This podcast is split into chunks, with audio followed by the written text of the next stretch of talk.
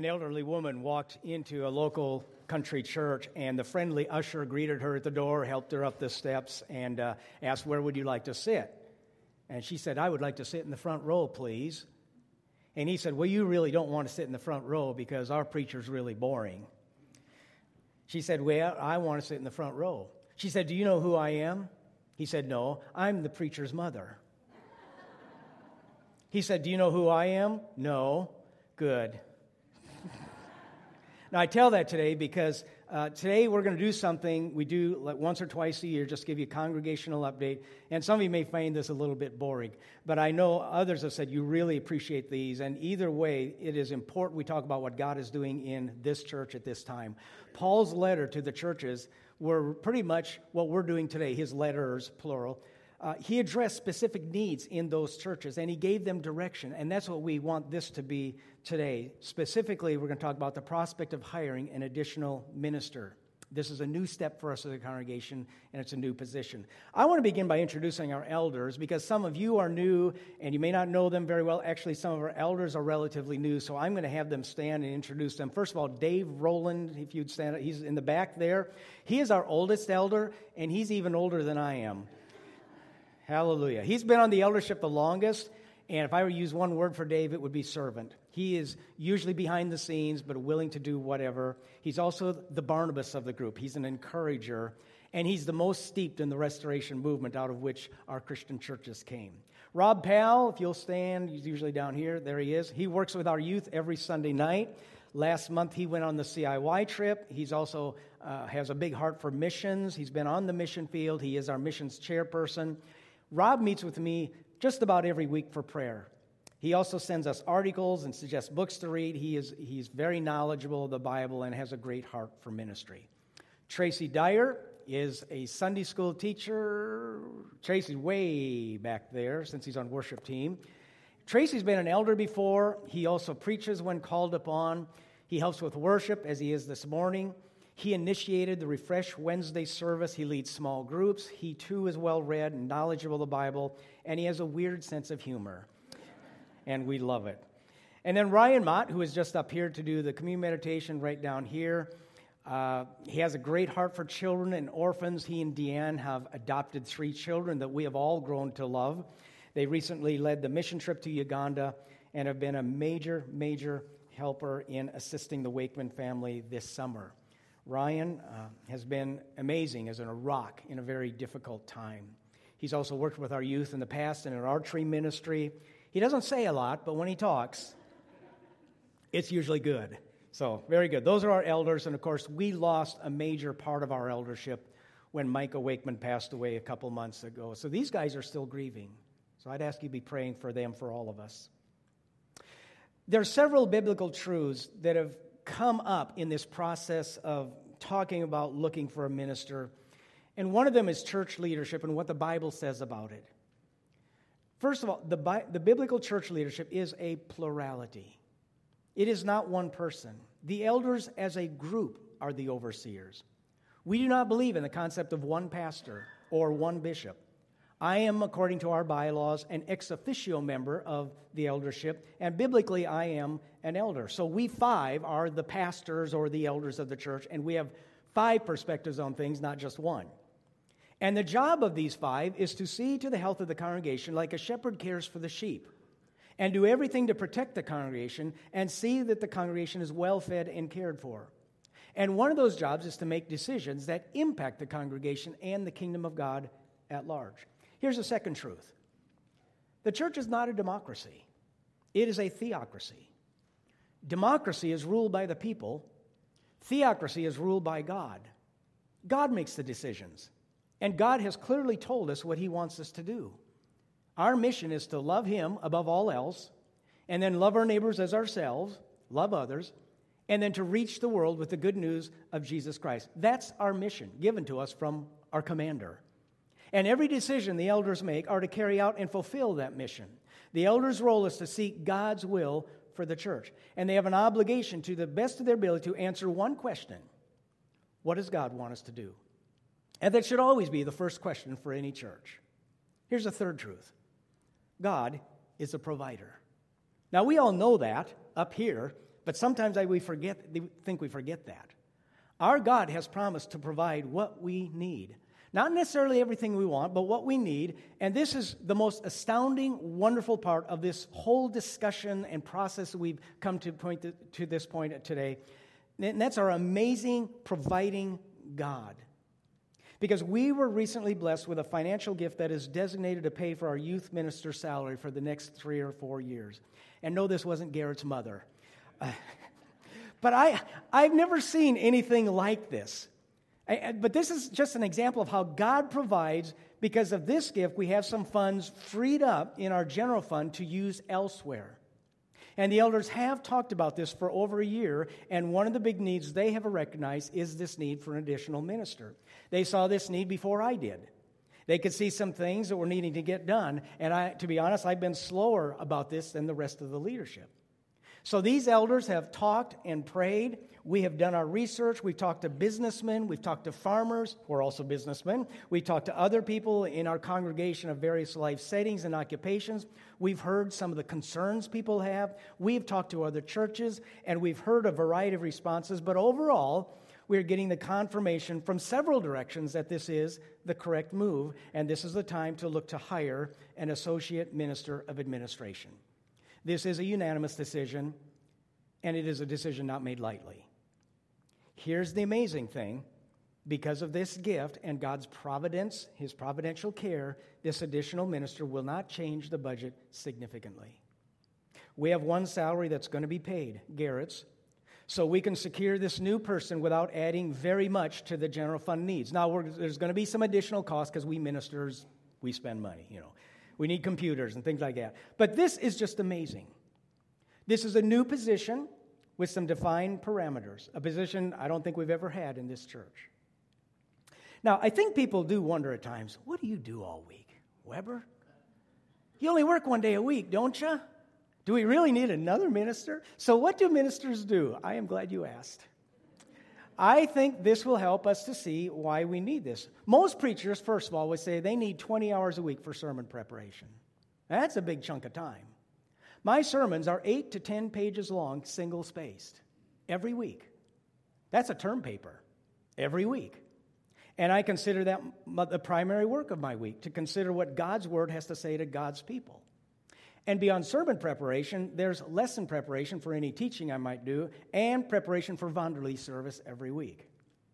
And then beyond that, there are so many other things. I decided to categorize them into these four general areas of church ministry. By the way, the elders have seen this manuscript and approved it and made adjustments and all this. So this is a message from five elders, not just me.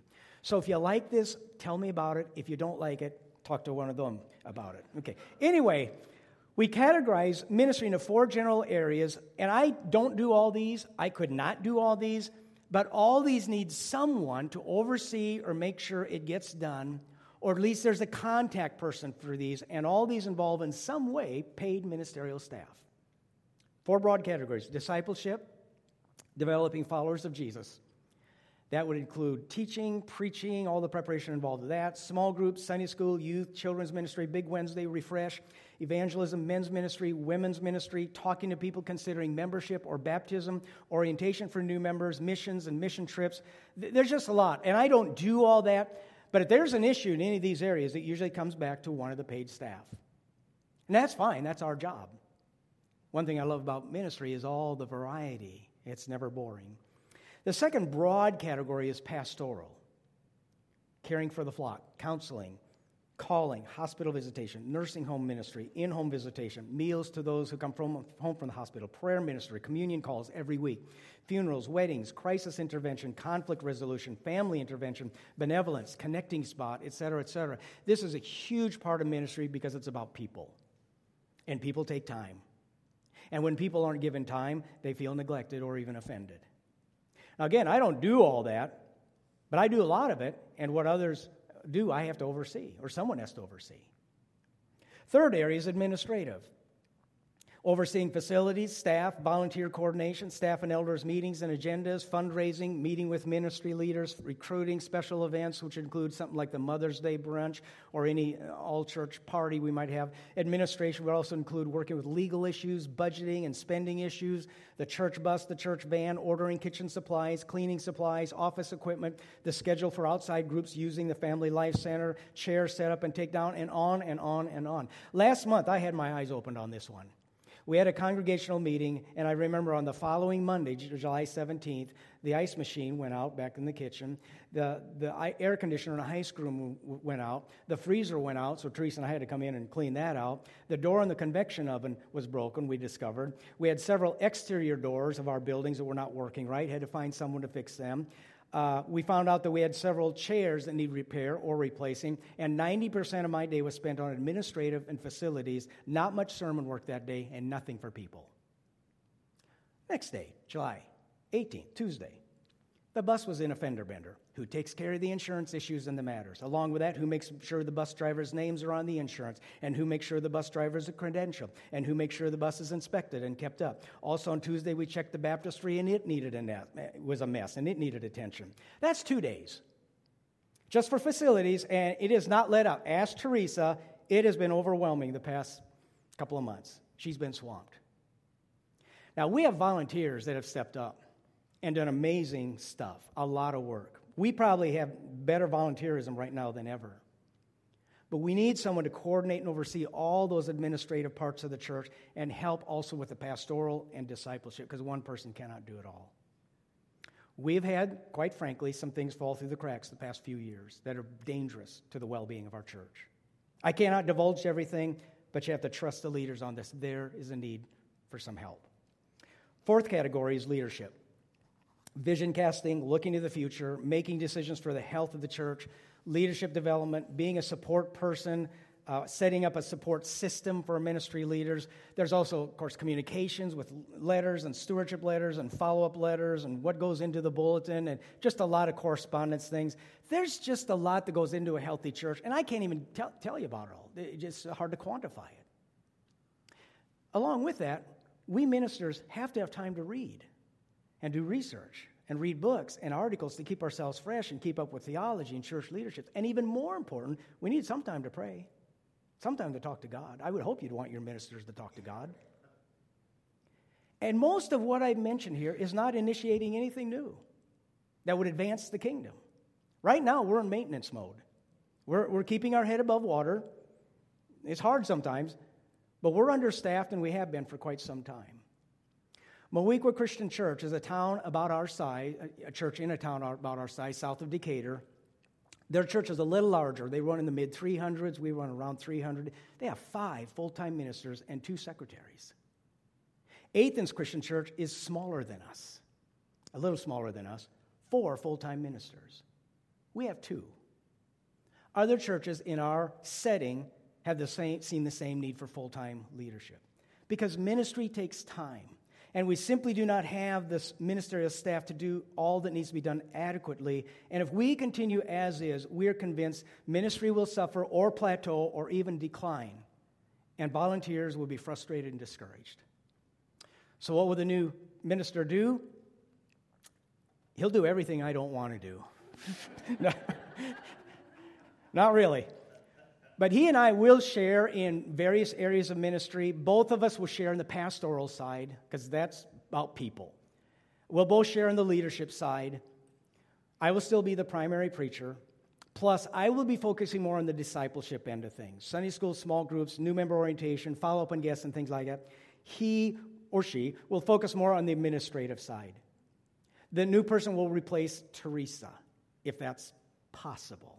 By the way, mini announcement here. Teresa's agreed to stay on to help a little longer through this transition time, and thank goodness she has been a godsend. Uh, we couldn't do it without her. Yeah. So, we will also share in the preaching, teaching, and calling, all the other aspects of ministry. So, generally speaking, I'm going to be the discipleship emphasis, the new person would be administrative emphasis, and both of us will work with the pastoral and leadership side. Now, some are concerned that adding staff will take away ministry by volunteers. You know, we're hiring someone to do all the work. Why can't you just get more volunteers to do the work? Having a lot of volunteers does not make the need for paid staff less. Rather, it makes the need for paid staff greater. Because all those volunteers have to have someone they come to for help and direction and encouragement, training, sometimes coordination, and more. Otherwise, we'll have chaos and a lot of frustration and a lot of dropouts. This person will not displace people in ministry, but will add more people to the ministry. This is a common fact in any church. When good staff is hired, more people are energized to serve. Which leads to another biblical issue church leaders are to equip others. So we are hiring a person to empower others to do the work of service. Ephesians 4 11, 12 says, So Christ himself gave the apostles, the prophets, the evangelists, the pastors, and teachers to do what? To do everything in the church so nobody else has to do everything. That's not what it says.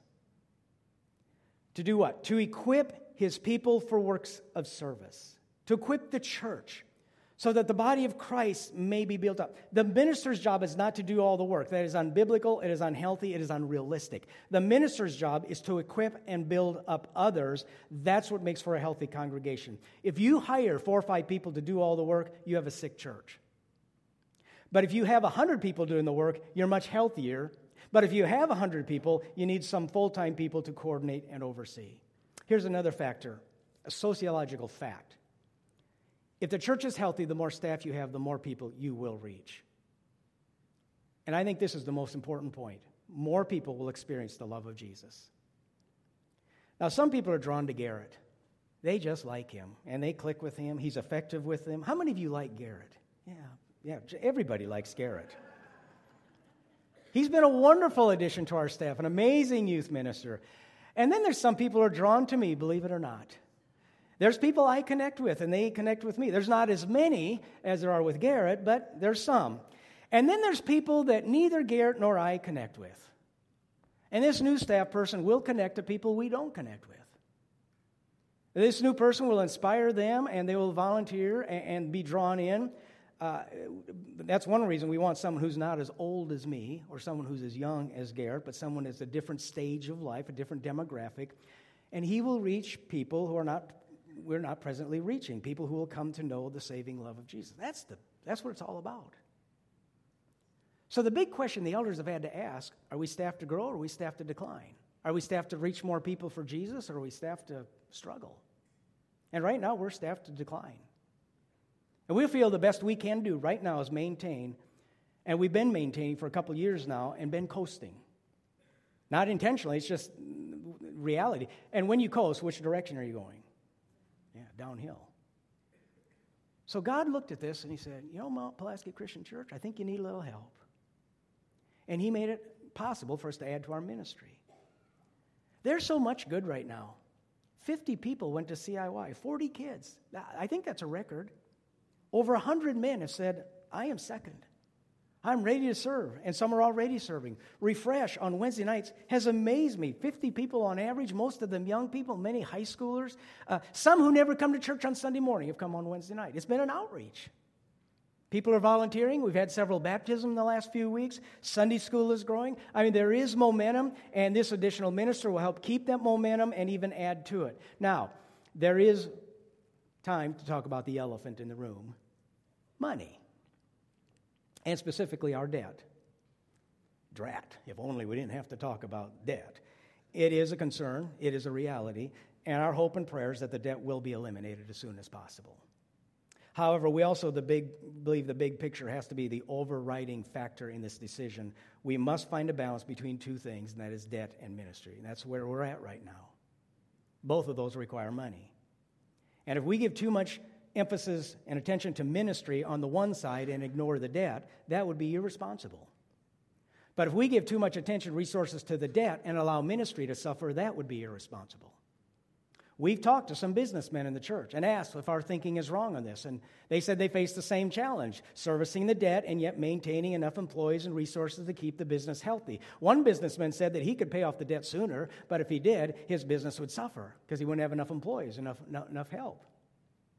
So the point is if the debt is our primary focus, if all our attention is on debt reduction, but we neglect the more important side of things, which is ministry, I believe God will move his hand to blessing. Because I've seen this. I've seen churches where money dominates and becomes the slave driver. And it kills them. And I think we'd all agree that ministry is more important than debt. With that said, here's the worst case scenario our debt should be gone in about four years after we refinance in February. That's the worst case scenario if we just keep paying as we are. We are confident it will be paid off sooner. This fall, we're asking everyone to give an extra gift to reduce it, maybe even eliminate it. But to let the debt dominate our decision making is not where we're at. Ministry has to be our primary focus. How best can we reach our community and our world with the gospel? How best can we minister to families and youth and older people? And by focusing too much on the debt, people will suffer. And the church is about people. In the bulletin, everyone can see that we are behind on the general fund giving for the year. And you might wonder can we afford this? Very good question. You'll also see that we are ahead in paying on the debt. Hallelujah. So let me comment on this in a couple of ways. First of all, we're just coming out of the summer months when giving is usually lower. And the good news is that usually giving increases toward the end of the year. And usually we make up ground by the end of the year. Here's the second thing the general fund balance is really in pretty good shape. We have been able to manage things, cut some expenses, so that since July of last year, July 31st of last year, our balance has not changed dramatically. Now, here's our balance uh, last year, 2016, almost $93,000, which looks like a lot of money, and it is. But churches, like any business, or even like a, a home or a good budget, you have to have some kind of a cushion, an emergency fund for several months' expenses. There's months our expenses exceed our income by over $20,000. So it fluctuates greatly, so we have to have a, a cushion there. And that's normal procedure for any church. So that's what we had last year, July 31st. This year, July 31st, that's our general fund balance. It's actually gone up about a thousand. Now, it's been way up and down the last 12 years, uh, 12 months, and I'll just tell you, and we've gotten this way by holding off on some expenses, and we are going to have to do some things uh, the rest of the year here. I mean, we have an air conditioner out, freezer, an ice machine. We got, we've had some roof problems. Someday we're going to have to get a new projector in here too. Hope, not this year, but, but we just want you to see here's where we're at. And yes, our finances are tight, and we cannot do some things because of them, but it is not near as bleak as some people might think. It blows my mind again, though. We can get a badly needed staff person for very little change in our budget. We have a salary for a youth minister given to us. God is providing, and that frees up money for this new minister. What happens in three or four years after the gift runs out? First, we believe we'll be a healthier church in three years because of this decision. If we make the right hire, it will enhance our ministry and draw new people in. Second, we project the debt being paid off by the time this gift runs out, and that will free up funds to pay this extra salary. We are praying that the debt get paid off in February. We're praying for a miracle. I would ask you to pray for that. We would ask you to pray for that. Do not underestimate our God. Who knows? And we also realize this as an act of faith. We could use the extra money on the debt and put it toward the debt, but we believe that would be a big mistake for many of the reasons we've already cited. Hebrews 12 says, Now faith is confidence in what we hope for and assurance of what we do not see. Notice those words confidence and assurance that comes from faith. We do not see everything the future holds, and that's scary. If we could see the future, then it would not be faith. Here's another theological truth faith is not easy. If it were, it would not be faith. But God has provided in the past, and we are confident He has provided this gift for this purpose, and we are con- confident He'll provide in the future. That's just the kind of God He is. You will have a say in this. You will be given the opportunity to approve or disapprove the new minister the Bible gives a place for the congregation to make decisions when it comes to selecting leaders in Acts chapter 6. We also have in our bylaws that the congregation has to approve any new ministers that are added. So you will be given a chance to approve or disapprove of this prospective associate minister. Your leaders love you. I mean, they love this church, they love the Lord and His kingdom, and they're accountable for the health of this church. And they know the easy decision is to maintain and put more money on the debt and play it safe. That's the easy decision we think that'd be a mistake. And several of you have encouraged us. I even got a text this morning about this. People are saying, You guys were put there to make the tough decisions. You have been entrusted to do the research and to seek God's will, so do your job and we'll support you. And that's what the Bible says in Hebrews 13. Have confidence in your leaders and submit to their authority because they keep watch over you as those who must give an account. Do this so that their work will be a joy, not a burden, for that would be of no benefit to you. Your elders are deeply humbled by this responsibility, and they know they are accountable to God, and they do not make this decision lightly or without much prayer and forethought. They would ask you pray about this because this is a critical and exciting juncture in the life of this church. And we are going to start talking to prospective ministers. And we welcome your input on that. Uh, the elders will be available this Thursday, and you can sign up at one of the tables at each either entrance. You can come in and meet them. We'll probably call you to set up the actual time, but if you want to talk to them this Thursday, sign up, and you can come and talk to them about what we talked about this morning or anything that's on your mind or heart. We just strongly feel this, if we go this direction, it will be a new day, new ministries will be created, existing ministries strengthened, new people won to Christ, volunteers encouraged, and the whole church will be blessed. Praise God. I would like us to praise God right now for his gift of provision and for how he's not just this one gift, but all the provision that he gives to us. Would you stand with me? And we're going to sing the doxology. I think most of you know this. Praise God from whom all blessings flow. Praise him, all creatures here below. Above, ye heavenly host.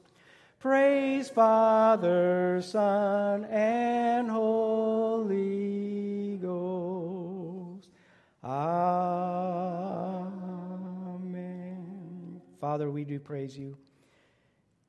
We thank you for what you have done in this church for over a hundred years.